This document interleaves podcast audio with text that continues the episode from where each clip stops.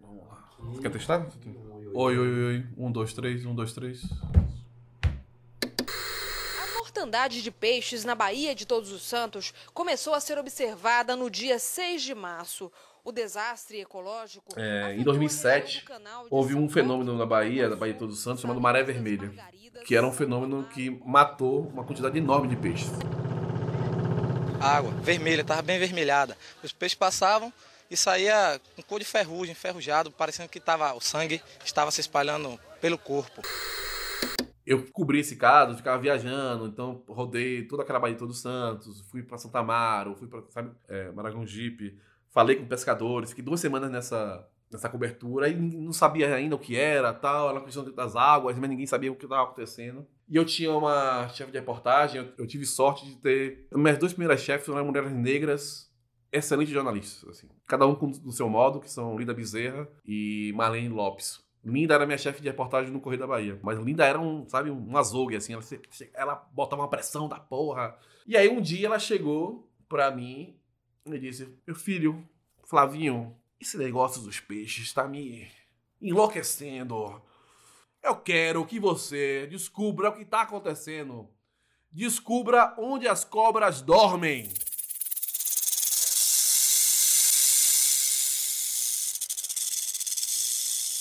Aí eu, eu, sou uma pessoa da madrugada, então eu sempre acordava atrasado. De manhã eu sou mais burro do que eu sou naturalmente. Eu falei, cobra? Eu pensei, cobra? Porra, não tem cobra nessa história. É peixe que tá morrendo e tal. Aí comecei a ligar pros, pros pescadores. Aí eu ouvi, ouvi, ouvi e falei, e as cobras? O pescador, não, não tem cobra nenhuma não. Não, tem cobra sim, não. Aí eu liguei pra quatro pescadores. Ninguém sabia falar pra mim isso. Aí eu, eu mandei uma mensagem, um e-mail pro INEMA, que é equivalente ao IBAMA na Bahia, né? Aí, muito sério, eu escrevi assim: quero saber a relação entre os ofídeos e a mortandade de peixes. O assessor me ligou e falou: você tá maluco?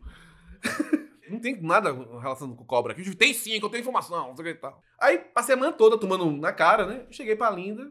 Linda, não tem cobra nenhuma na história. Aí ela começa a dar risada assim na minha cara. Seu louco, onde as cobras dormem é uma expressão popular.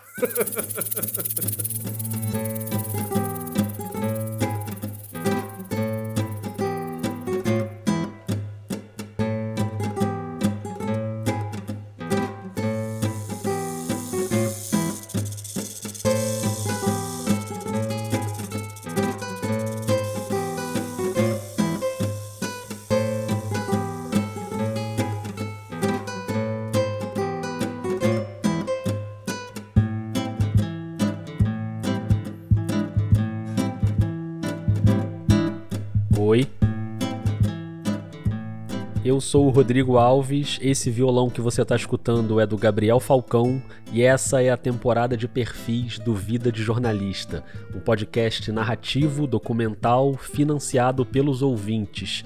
E só por causa dos ouvintes essa temporada está acontecendo. Então, se você gostar desse episódio, lá no fim eu vou te contar como você pode se tornar uma apoiadora ou apoiador do Vida. Combinado?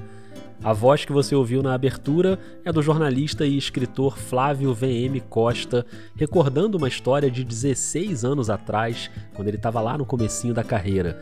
Hoje o Flávio é o editor-chefe de uma das redações mais importantes do país, a do Intercept Brasil.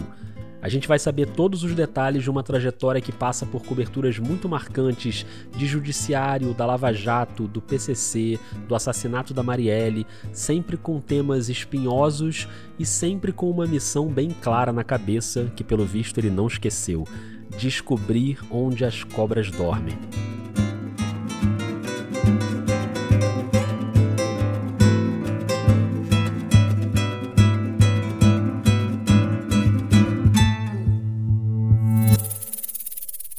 Antes, só para te lembrar, O Vida de Jornalista tem o selo da Rádio Guarda-Chuva. Jornalismo para quem gosta de ouvir. agora sim, vamos começar do começo. É, eu sou Flávio VM Costa, eu nasci em 25 de junho de 1983 em Salvador, no Hospital Sagrada Família, que é do lado da igreja do Nosso Senhor do Bonfim. Eu fui criado no bairro de Pernambués, que é um bairro popular é, de Salvador, mas é um bairro muito grande. Então ele tem umas. Tem uma favela, tem bolsões de classe média, condomínios de até um certo padrão e um, uma classe média baixa, assim, que, de, que é de onde eu venho, né? Vivi nesse bairro até os 24 anos. Eu morava numa, numa rua que era o, uma espécie de a minha família vai ficar meio puta comigo. Mas é uma espécie de cortiço familiar, sabe? Era, uma, era um terreno que meu avô deixou é, para minha família a partir de meu pai. Então era a casa da minha, minha avó, com as minhas tias, e a casa que meu pai montou quando ele casou com minha mãe, né? Então minha família basicamente é uma família negra, mas com diversidade, assim. Eu, parte de mãe eu tenho sangue pataxó, e minha avó né, tinha sangue indígena. O pai de meu pai era branco, né? Era dono de duas padarias. É então, eu sempre falo que eu sou de uma família empobrecida, né? Digamos assim, remediada. Mas a, maior, a maioria dos meus parentes são pessoas negras, né? É, que eu chamo de família de pretos arrogantes, né?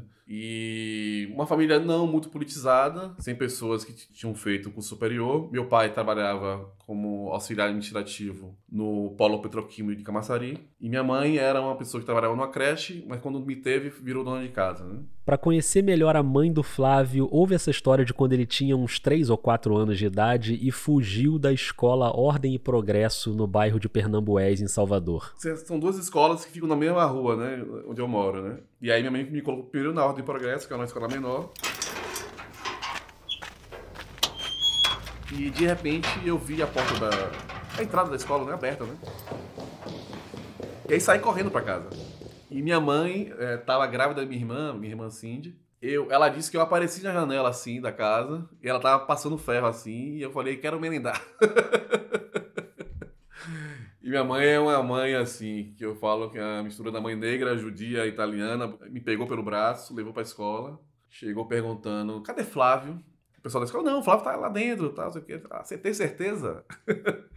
Aí ela conta que eu apareci embaixo da perna dela, assim, mostrando minha carinha, assim.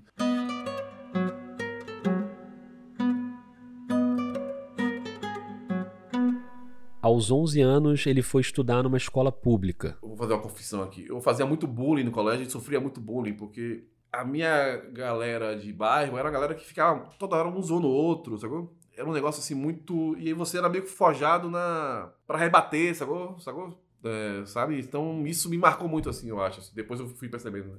Que eu acabei pegando isso pra mim, pra minha. Na, na questão profissional. Isso às vezes me, me, me, atrapalha nas questões afetivas, né? Mas no trabalho como jornalista, isso eu, eu, eu fui trazendo isso, essa do embate, de, sabe, de bater de frente e tal, e de não, não recuar, sabe? Você que está ouvindo, percebeu por que é que eu tenho seguido essa linha aqui na temporada de perfis de primeiro entender a vida, a infância, a formação como pessoa, para ver de que forma isso influencia na formação como jornalista, Tá aí um exemplo de uma coisa que o Flávio levou da infância para a profissão. Meus pais não, não, não, não esconderam de mim o que era a vida, sabe?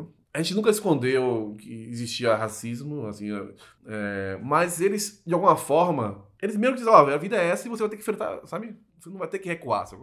Isso é uma coisa que é uma coisa que uma outra coisa que eu vejo olhando para trás, né? Quando eu olho para minha infância, porque eles sempre, sempre colocaram, sabe? É, claro, havia sempre aquela preocupação, né? Eu, eu hoje uso dreadlocks, né? Meus pais não deixavam meu cabelo crescer. Então, sempre, até os 18 anos, meu cabelo sempre foi cabelo raspadinho e tal, sei o quê. Se crescesse, crescesse mais um pouco, minha mãe já cortava. Eu sempre andava com, andava com identidade no bolso, sacou? Que são preocupações que toda mãe de um, de um menino negro, é, de um menino negro no Brasil tem, né? Ainda mais numa cidade que por mais que eu ame Salvador, é uma cidade completamente escrota do ponto de vista racial, né? Então, resumindo o Flávio criança... Eu sempre fui uma criança é, bem extrovertida, eu era uma mistura de CDF com o palhaço da sala, então eu sempre li muito desde pequeno, tinha uma, uma facilidade para ler muito grande. E eu posso dizer assim que, basicamente, eu só tive dois sonhos na minha vida. Ser escritor e jornalista ou ser goleiro. Aos 12 anos, ele foi levado pela mãe para fazer um teste, uma peneira de futebol. Eu fui com dois, dois amigos, Laércio e Magô. A gente foi fazer uma peneira no Vitória. Eu sou Bahia, né? Obviamente. a gente, eu até hoje não sei para onde a gente foi. A gente foi para um lugar muito distante de Salvador, assim. A gente andou muito para chegar lá. Muito, muito, muito, muito, muito, muito, muito, muito. E aí quando você chega lá, você tem uma multidão de crianças. uma multidão de crianças, os caras fazendo jogos de 10 minutos tal, e tal. E aí, no momento em que eles perguntaram pra mim onde eu jogava, eu, eu falei volante. Na hora eu falei volante, assim. E aí, toquei na bola umas três vezes. E aí, não passei, obviamente, né? Não tinha talento pra ser volante e tal. Aí voltei pra casa. Só que, obviamente, eu tinha 12 anos, então não, eu não tinha naquela época uma capacidade de refletir sobre aquele ato, sabe? Eu apenas fiz, né? Mas anos depois eu percebi que, na verdade, aquilo foi marcante para mim. Sabe? Se eu quisesse ser goleiro, eu teria feito mais peneiras e teria, obviamente, né? Ido, ido, ido pro gol, né? Era um sonho, mas não era um sonho que eu, eu lutava tanto por isso.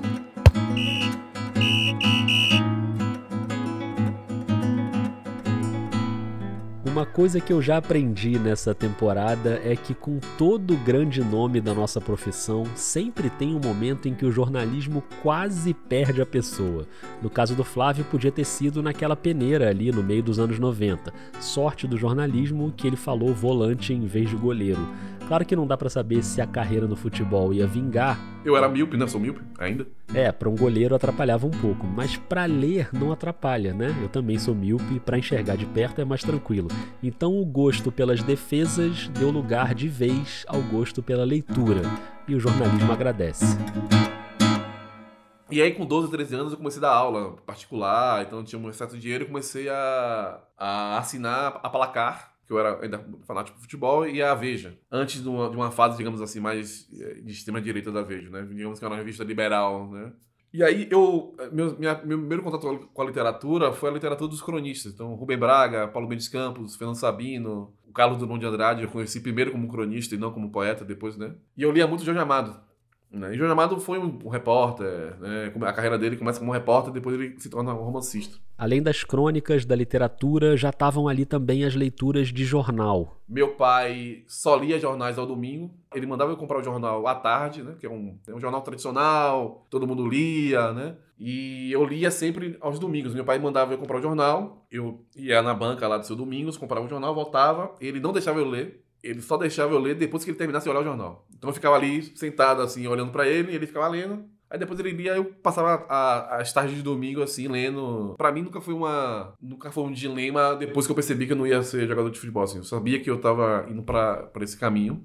Então, assim, quando, eu, quando deu 15 anos, eu, eu já percebia que eu, tinha, eu ia, ser, eu ia ser, fazer jornalismo. Em 2002, o Flávio começa a cursar jornalismo na Universidade Federal da Bahia, a UFBA passei logo de cara. Aí eu não quero ser cabutino, mas assim, ninguém esperava porque eu entrei numa geração dois anos antes das cotas, então, né? Então eu tinha muito poucos colegas negros na faculdade, né?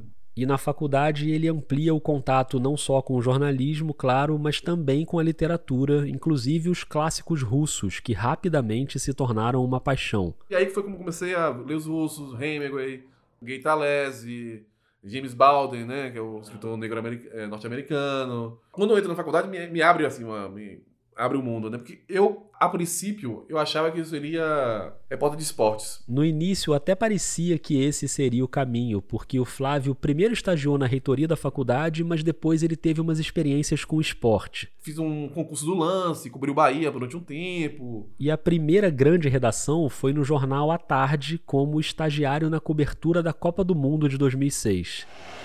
Aí o momento do Zidane, quando ele deu ali o um chapéu com simplicidade para cima do Ronaldo. Eles abriram um site, né, para a Copa do Mundo, eu, eu fiquei fazendo os textos, ah, o, histórias das Copas, aí fazia os textos, os relatos do, né, do, do, do, dos jogos. Isso naquele mesmo jornal que ele lia quando era garoto, lembra? Que ele comprava na banca e ficava esperando o pai acabar de ler. Eu fiz um teste por tarde, seis meses antes, é, eu me lembro que eu tremia assim, sabe? Você olha para uma, uma, redação, né? E a redação da tarde era bem uma redação clássica, sabe? Aquelas mesas, um monte de jornalistas escrevendo tal. tal. Você, porra, você, é, me lembro até hoje, assim, que eu, que eu tremia e tal. Aí fiz esse teste, não passei, mas o, o teste que eu fiz serviu para eu ser chamado para ser o, um dos redatores lá do site. Mas já no final da faculdade eu já entendia que eu ia ser um repórter de jornal ou de site. Então eu já me preparei dentro da universidade para ser um repórter. Né? Deu certo, porque antes de se formar ele já era repórter de jornal. Fiz um teste no Correio da Bahia e virei repórter.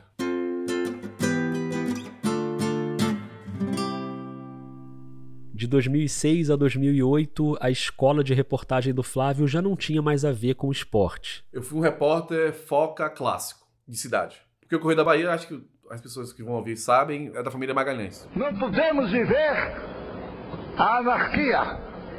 É melhor que o Congresso se feche. Se os movimentos eram contra os parlamentares que foram injustamente absolvidos, deviam ser condenados pelo Valério Oduto, eles deviam invadir o Palácio do Planalto, onde está o maior ladrão do Brasil, que é o presidente da República família Magalhães, do Antônio Carlos Magalhães, o ACM, político muito influente de direita, que morreu em 2007, ou seja, mais ou menos nesse período aí.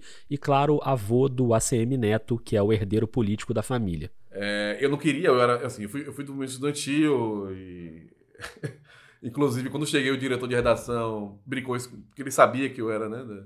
É, era de esquerda, eu me considero um, um homem de esquerda. Mas eu, eu, já era pai, minha filha Cássia tinha nascido. E o Correio tinha uma fama de ser um jornal melhor escrito do que o A Tarde. E fora a, fora a parte de política, que é uma, é uma parte que exaltava o ACM e era de interesse da ACM, o jornal era um bom jornal se você arrancasse as primeiras páginas de política. Meu começo foi de repórter de cidade, então eu cobri buraco de rua, fiz tudo. Posto de saúde, eu rodei Salvador, eu conheci Salvador de fato ali.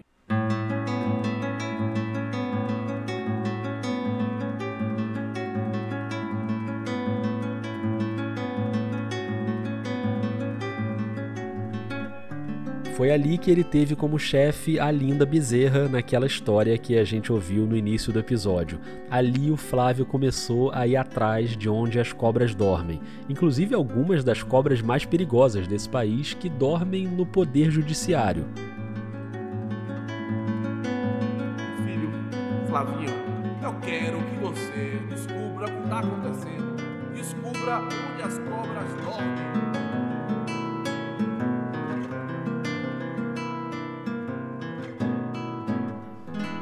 A partir de agora, a gente começa a destrinchar algumas das apurações mais importantes que o Flávio fez ao longo da carreira. A primeira delas lá em 2008, quando ele cobriu pelo correio um escândalo na Justiça da Bahia.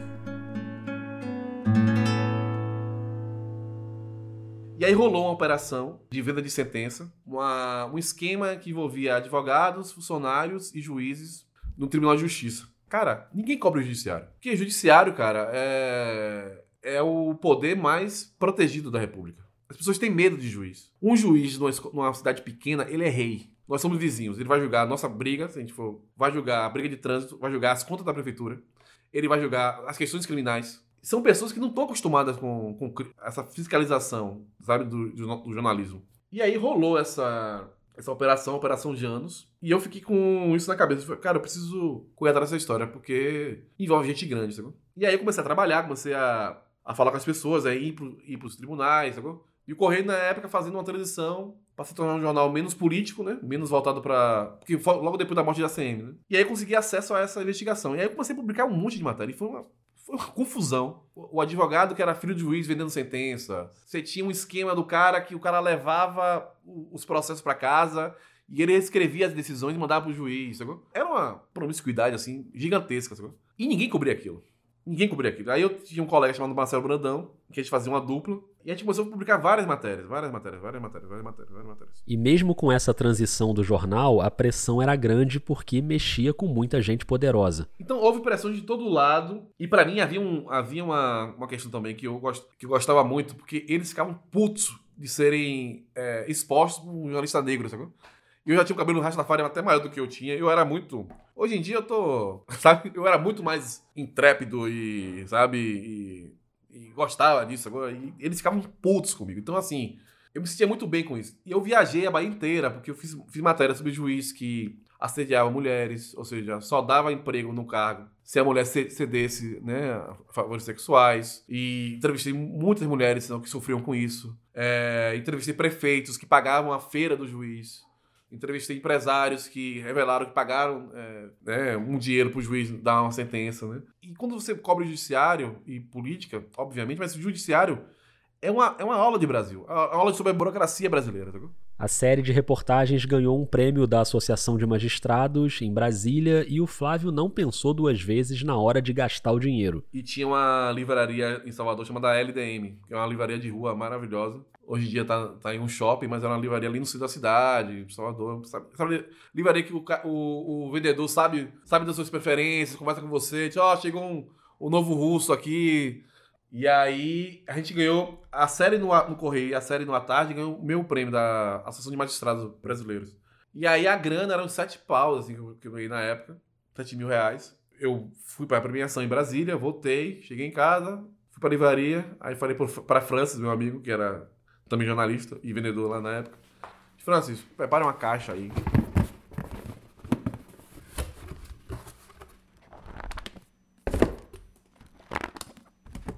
Eu gastei dois mil reais.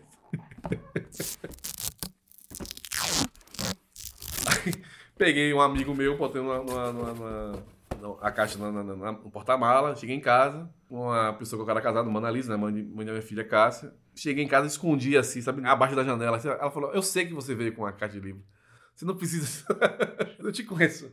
Porque Cássia, minha filha, era muito pequena na época, falou: Papai chegou cheio de caixa de livro aqui. Então eu sempre gastava muito dinheiro de prêmio com livro, assim.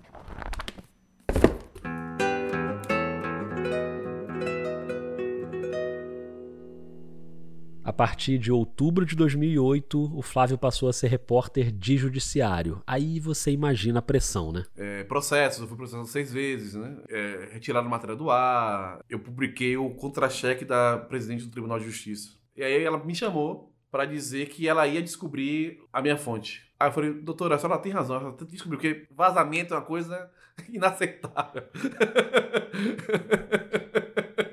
eu era muito assim, destemido assim nessa época assim. No começo de 2011, Flávio saiu de Salvador e foi trabalhar em São Paulo. Ficou três meses na revista Imprensa, depois passou dois anos na Isto É. E em 2013, aquelas caixas de livro falaram mais alto. Ele deu um tempo para se dedicar à literatura e descansar um pouquinho das redações. Redação te, te absorve muito, né? Quando eu estava cobrindo o judiciário, eu não via minha filha. É, eu ganhava um beijo dela de manhã, quando ela ia pra creche, e só voltava de noite. Aí você, de noite, às vezes, você não quer ir pra para casa, você vai pra um bar, sabe? Porque você tá tão energizado que você precisa estar, tá, sabe? Que eu tava querendo outra vida e aí larguei, uh, não queria voltar para a redação. Esse tempo longe das redações, em 2013 e 2014, rendeu o primeiro livro de contos chamado Caçada Russa, um título inspirado em Chekhov. É uma carta do Chekhov falando sobre uma ave muito bonita que ele e um amigo dele mataram na caçada e ele falando da ele triste por ele ter feito esse ato e sabe matar algo sabe sabe destruir algo tão belo e tudo. Em 2015 o Flávio voltou para o jornalismo na redação do UOL. E no UOL eu meio que recomecei, né? Porque eu tinha ficado quase dois anos sem trabalhar em jornal. E aí comecei como redator, fazendo é, notinha sobre Mega Sena, sabe? O, o UOL naquela época, o UOL Notícias ainda era, era uma redação de redatores, digamos assim. Não, era, não tinha muito repórter, de fato. Gente que ia pra rua, né? Isso foi mudando com o tempo. Aí criaram uma, um grupo de repórteres especiais é, no UOL. E eu fiquei nesse núcleo. Aí foi quando eu comecei a cobrir PCC, né?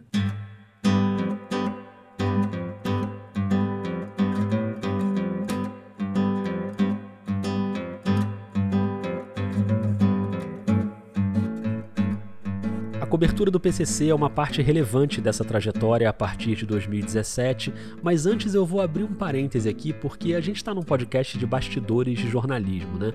E eu tô curioso para saber como foi um encontro que rolou ali em 2017, quando o Flávio estava cobrindo a Lava Jato pelo UOL.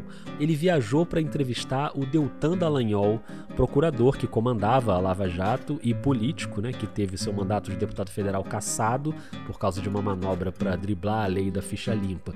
O Deltan, claro, responsável por aquele famoso PowerPoint culpando o Lula, enfim, você já sabe. Esse breve relato que a gente vai ouvir diz muito sobre quem é o Deltan e também sobre quem é o Flávio. É, Deltan, tava eu, outros dois repórteres, o Leandro Prazer que tá na BBC e o Vinícius Konchinski que tá freelando de Curitiba.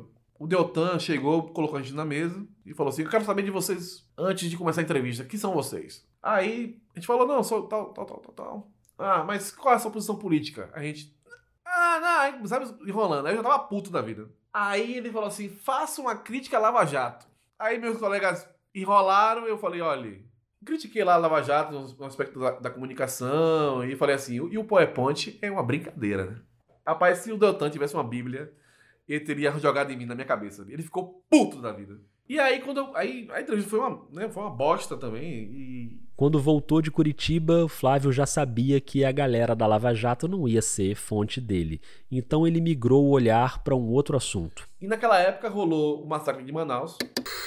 Uma rebelião no complexo penitenciário Anísio Jobim, em Manaus, no Amazonas, acabou com pelo menos 60 mortos. É o segundo maior massacre em presídios na história do Brasil, atrás apenas do massacre do Carandiru, em São Eu Paulo. tinha percebido que o PCC tinha meio que.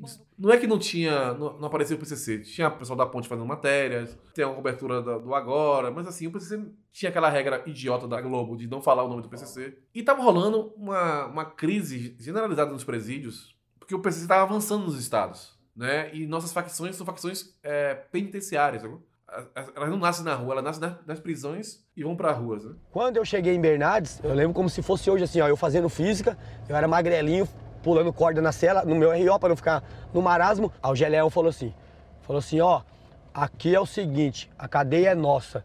Eu tra... Aqui nós trata ladrão como ladrão, bunda mole como bunda mole. Aqui é o PCC. Quem, quem não é a favor é contra. E pra mim era um assunto muito importante, era um assunto que ninguém tava cobrindo no meu, no meu no site, no UOL. Era um assunto de direitos humanos, sabe, de, de, de aspecto de economia, porque, sabe, e de política, né? E aí eu comecei a cobrir o PCC. Quando eu voltei de Curitiba, e eu comecei a fazer matéria, o PCC tinha matado três agentes federais. Então eu comecei a contar as histórias dessa, dessa, dessa morte, mostrando como o PCC era organizado, sabe? Diferente do Comando Vermelho. Como eles estavam lá tentando dominar a, a sabe, o, ciclo completo da rota de cocaína, sacou? E é claro, eu não inventei essa, essa cobertura. O Josmar, que é uma, uma, é uma referência pra mim, fazia isso há muito tempo. É, o Alan de Abreu fazia isso no Diário de Rio Preto, onde ia pra Piauí. Mas havia um espaço, sacou? Pra mim ali. E eu foi aí que me destaquei no UOL, assim. Fui virando até que. A vereadora Marielle Franco, do PSOL, foi assassinada a tiros agora à noite no centro do Rio de Janeiro. Ela estava num carro, o motorista também morreu e esse carro foi cercado pelos criminosos e atingido por uma sequência de disparos. No Rio, ao vivo, com mais informações. Marielle, ela morreu no dia do aniversário da minha filha, sacou? E eu me lembro do mal-estar que foi.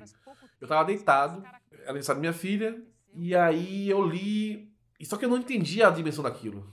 Acho que tem uma coisa na morte da Marielle, é o seguinte: talvez ela não fosse grande naquela época, mas ela ia ser muito grande, sacou? Ela tinha um potencial ali. Quando, quando ela morre, você percebe um potencial que ela tinha. Mataram ali uma, sabe, uma liderança, sacou?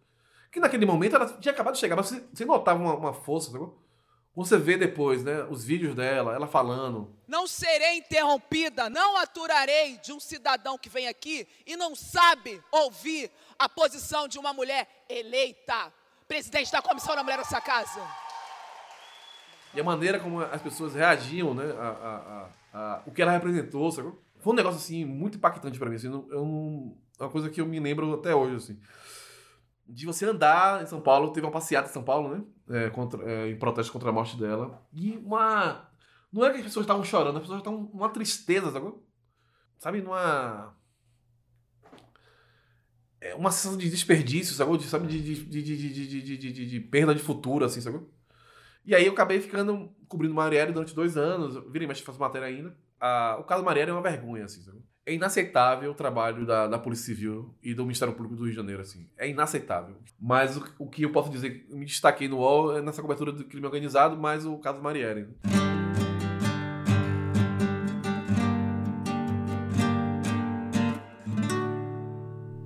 Em 2020 já estava claro que a investigação jornalística era o caminho, e ele deu um passo além com a criação de um núcleo investigativo no UOL. Porque assim, quando chega na pandemia, meu chefe, o Murilo Garavello, que é o diretor de redação, perguntou se eu queria ser chefe. E eu falei, não, eu não quero ser chefe de... Ah, é, diretor de política, eu quero chefiar projetos. Ele perguntou que projeto? Eu falei, quero criar um núcleo investigativo. Aí eu estudei lá, estudei o Boston Globe, estudei o New York Times. Aqui na América Latina, os jornais do Paraguai e do Peru tem uma tradição de criar um núcleo investigativo e tal. Aí formei minha equipe com a Amanda Rossi, Gabriela Pessoa e o José da Cal. E trouxe alguns colunistas, né, para trabalhar. Eu trabalhei com o Rubão, Luiz Valente, que é uma referência para todos nós.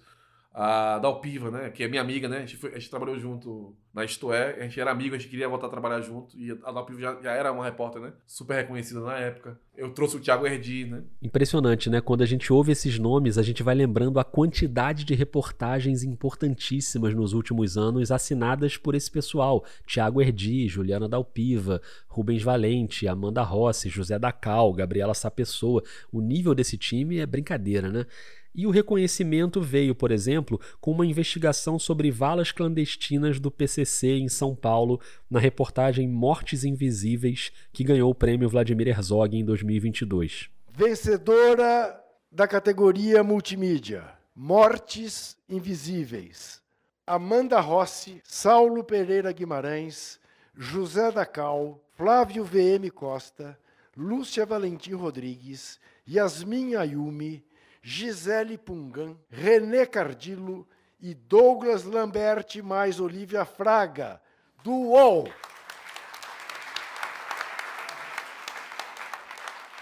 Uma ideia que a gente surgiu numa conversa, o Saulo Guimarães já tinha entrado na equipe, a Gabriela tinha ido pro Washington Post. É, a gente foi conversar com a Samira Bueno, sabe, Bueno, na, do Fórum de Segurança Pública, e durante a conversa surgiu essa história. Sabe? Aí entrou em cena a grande Amanda Rossi. Aí eu falei, Amanda, pesquisa. E a Amanda é um trator, né? Uma máquina de, de, de reportar, assim. Né? E aí, a partir da Amanda, eu incluí o, o Saulo, né? O Saulo começou. O Saulo ainda morava no Rio, então ele apurou pelo Rio. A Amanda apurava para São Paulo e o Dacal, que tinha uma experiência de, de, de TV, fazia a, completava o trabalho dos dois e fazia o trabalho audiovisual, né? E essa matéria, para mim, ela, ela, é muito importante, não só porque eu ganhei resolve com ela, né, junto com o pessoal, porque vender uma história no jornalismo que a gente tem hoje sobre preto, gente preta, pobre, sendo assassinada e o corpo não, desaparecido, nenhum editor quer, quer comprar essa matéria. Então, ter feito esse trabalho do jeito que a gente fez, é um trabalho que a gente trouxe informações que o poder público não tinha acesso. Trazer, sabe, essa, essas histórias? É, do ponto de vista pessoal, para mim foi muito importante, assim. E meio que é o meu último trabalho no UOL, né? Assim, é, que eu consegui finalizar, né? Em junho de 2022, ele saiu do UOL e ali começou o flerte com o Intercept Brasil. E eu tinha uma relação muito, muito próxima do Intercept, assim, porque eu, eu namorei uma pessoa que, que trabalhava no Intercept, conheci o Demore, tomava cerveja com o Demore, sabe? Eu acompanhei muito de perto a Vala Jato como, sabe, uma pessoa próxima do pessoal, né? É, tinha muitos amigos naquela redação, né? E eu percebi que era uma chance, o Intercept era uma, uma marca, tinha feito algo histórico, talvez seja assim, o Altergate do Intercept, ou seja, assim, talvez não, não, não, exista uma matéria tão impactante né, no futuro do Intercept quanto essa. O Lula não seria presidente do Brasil se não houvesse a Vaza Jato. Assim. A maioria dos ministros do Supremo Tribunal Federal votou para manter a decisão que declarou o ex-juiz Sérgio Moro parcial no julgamento do ex-presidente Lula na ação do triplex do Guarujá. O trabalho do Glenn, do Demore, do, do Santi, do Rafael Moro, da Paula Bianchi, sabe, das pessoas, sabe, da Amanda Aldi. Então é uma reportagem, assim, ela cumpre todos os requisitos do jornal investigativo. É uma investigação própria, né, com base fundamentada, que interfere na realidade. Aqui ele está falando da Vaza Jato, a série de vazamentos das conversas entre o juiz Sérgio Moro e os procuradores da Lava Jato, incluindo, claro, o Deltan, lembra que o Flávio tinha entrevistado em Curitiba. Diante desse cenário, apareceu o convite para comandar a redação do Intercept. E eu achei, velho, talvez eu nunca tenha outra oportunidade de comandar uma redação, sabe? Então eu já conhecia muita gente, eu gostava do pessoal. Em outubro de 2022, ele assume como editor-chefe. Eu quis saber como é essa rotina de chefiar uma redação e continuar apurando. Como é que tá essa rotina hoje? É isso, eu tô entre Salvador e São Paulo, porque eu tô me casei novamente e com Agnes. É, a quem eu amo muito, se puder fazer a declaração de amor aqui. O Vida de Jornalista é um podcast que acredita no amor, né? Então tá entregue aí o Correio Sentimental. E a, ela tá, né, terminando o doutorado dela em Salvador, então eu tô entre Salvador e São Paulo, porque a gente, nesse momento, a gente tá trabalhando em home office, no Intercept. Então, eu acordo, né, digamos assim, mais cedo do que eu, eu gostaria porque eu durmo tarde e tudo. Então acordo pela manhã, às 8, 9 horas, começo a ler tudo. Olho no nosso site, se tiver, se tiver matéria, vejo se essa matéria tá tudo certinha e tal. E aí começo a conversar com meus editores, né? É, com a Tati, Tatiana Dias, que é a minha número 2, com a Bruna, com o André Uzeda. E aí vou vendo qual é a programação do dia. Qual a matéria que vai publicar no dia seguinte. E aí vou falando também, às vezes, com, diretamente com os repórteres, né? É, a depender do dia eu tenho reuniões, né? eu tenho reunião com o Andrew. O Andrew Fishman, presidente do Intercept, que o Flávio já conhecia antes, assim como conhecia a querida Cecília Oliveira, uma das fundadoras do site. Tenho reunião com a Tereza, que é a gerente de a Maria Tereza Cruz, que coordena essa parte estratégica de operações. Então eu vou tendo reuniões e aí, nos intervalos, eu vou tentando apurar coisas. Minha carreira, eu tenho uma facilidade de encontrar documentos. Uma coisa que me destacou também, sabe? Então eu vou lendo coisa para saber como. Porque assim, você não pode deixar de ser repórter, né? Então, o dia todo me reunindo, aí às vezes viajo, vou trabalho com, com a equipe tudo, é, ligo para fontes, né, converso pelo, muito pelo WhatsApp também, WhatsApp, Signal, né, e é isso, vou editando, assim, coordeno o trabalho das pessoas, às vezes eu pego meu, eu mesmo pego o texto e edito, aí, é isso, vou conversando com, sei lá, durante o dia com umas 30 pessoas, assim, e aí vai até 8 horas da noite, quando eu tento, né, sentar e conviver com minha esposa e, e ler e, e escrever, né,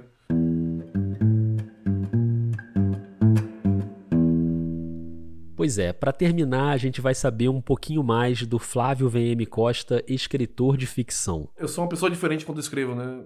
Literatura ou, ou uma, uma, reportagem, né? O modo de escrever, o que eu quero escrever, como eu quero escrever, são totalmente diferentes. O Flávio tem dois livros de contos, Caçada Russa, que eu já citei, e Você Morre Quando Esquecem Seu Nome. O que eu posso dizer sobre minha literatura, que é uma literatura muito colocada em Salvador. Fui morador deste bairro periférico de Salvador, de uma parte, por assim dizer, diferente do bairro, uma zona quase de classe média. Repare na qualidade das casas na rua onde me criei. Saboreie esse sorvete daqui, é o mesmo servido aos sócios do clube inglês no centro da cidade. É o mesmo, prove. Delícia o de manga, né? Eu estava dizendo que nunca um amigo meu havia sido assassinado nem pela polícia militar, nem pela gente do crime, essa mesma gente com quem joguei bola no centro social urbano que fica aí do lado. Caras que agora disputam cada boca de fumo de Pernambués. São três, quatro, cinco, dez facções. Um amigo meu nunca tinha sido varado de bala até o sábado anterior ao carnaval. Eu sou um cara muito talvez provinciano, assim. Salvador, para mim, é a medida de todas as coisas. Sabe? É a medida de toda a minha experiência. Sabe? Tudo para mim tá relacionado a Salvador. Então é uma literatura, nesse momento que posso dizer, é uma literatura que fala muito da vivência de viver em Salvador, do que é ser um homem em Salvador, do que é ser um homem negro em Salvador.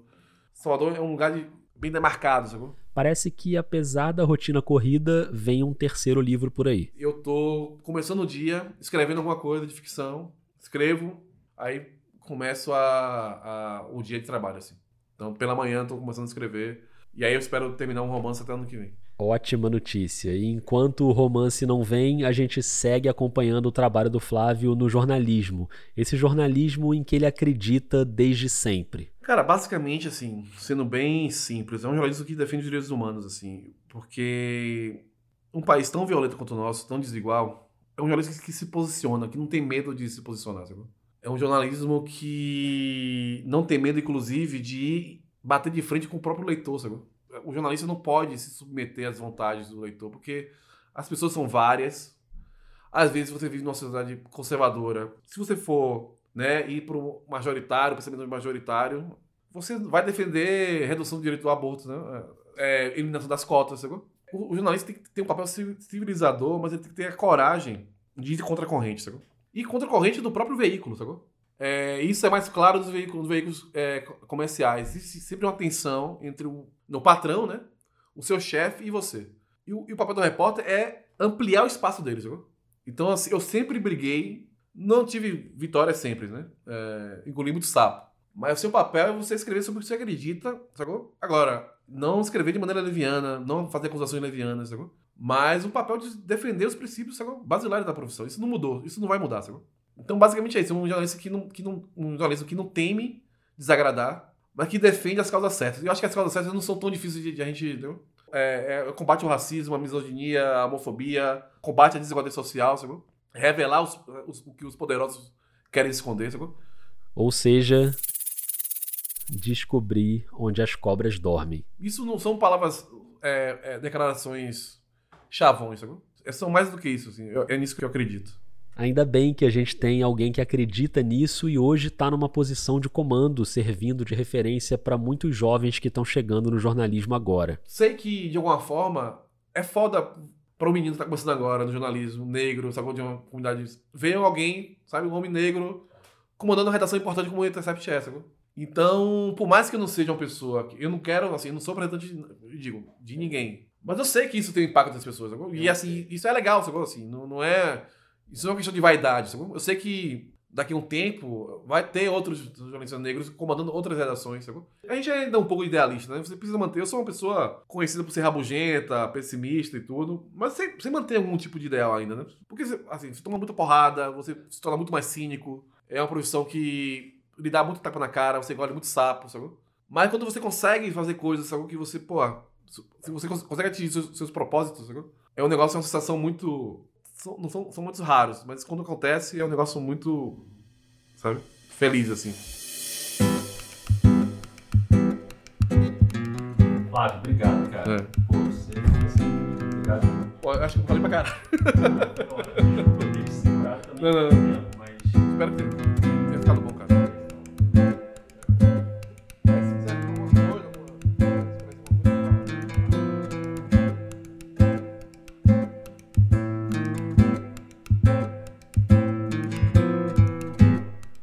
sou o Rodrigo Alves, esse violão e todas as outras músicas dessa temporada de perfis do Vida de Jornalista são do Gabriel Falcão.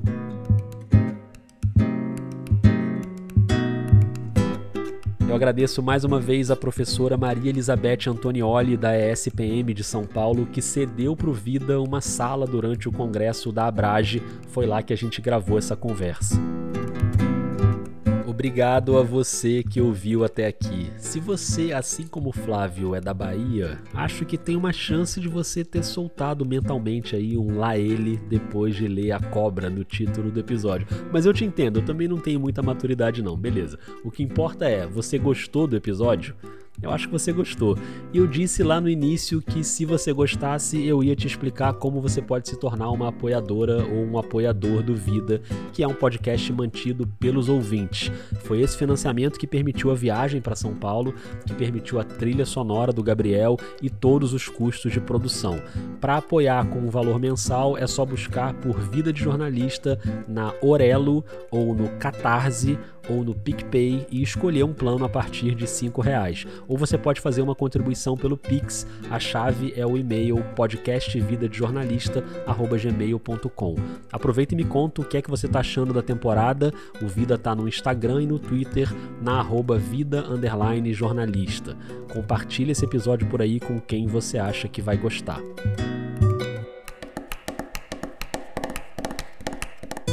Falando em gostar, eu sei que você vai gostar dos episódios mais recentes da Rádio Escafandro, podcast de investigações jornalísticas do Tomás Chiaverini, parceiro do Vida na Rádio Guarda-Chuva.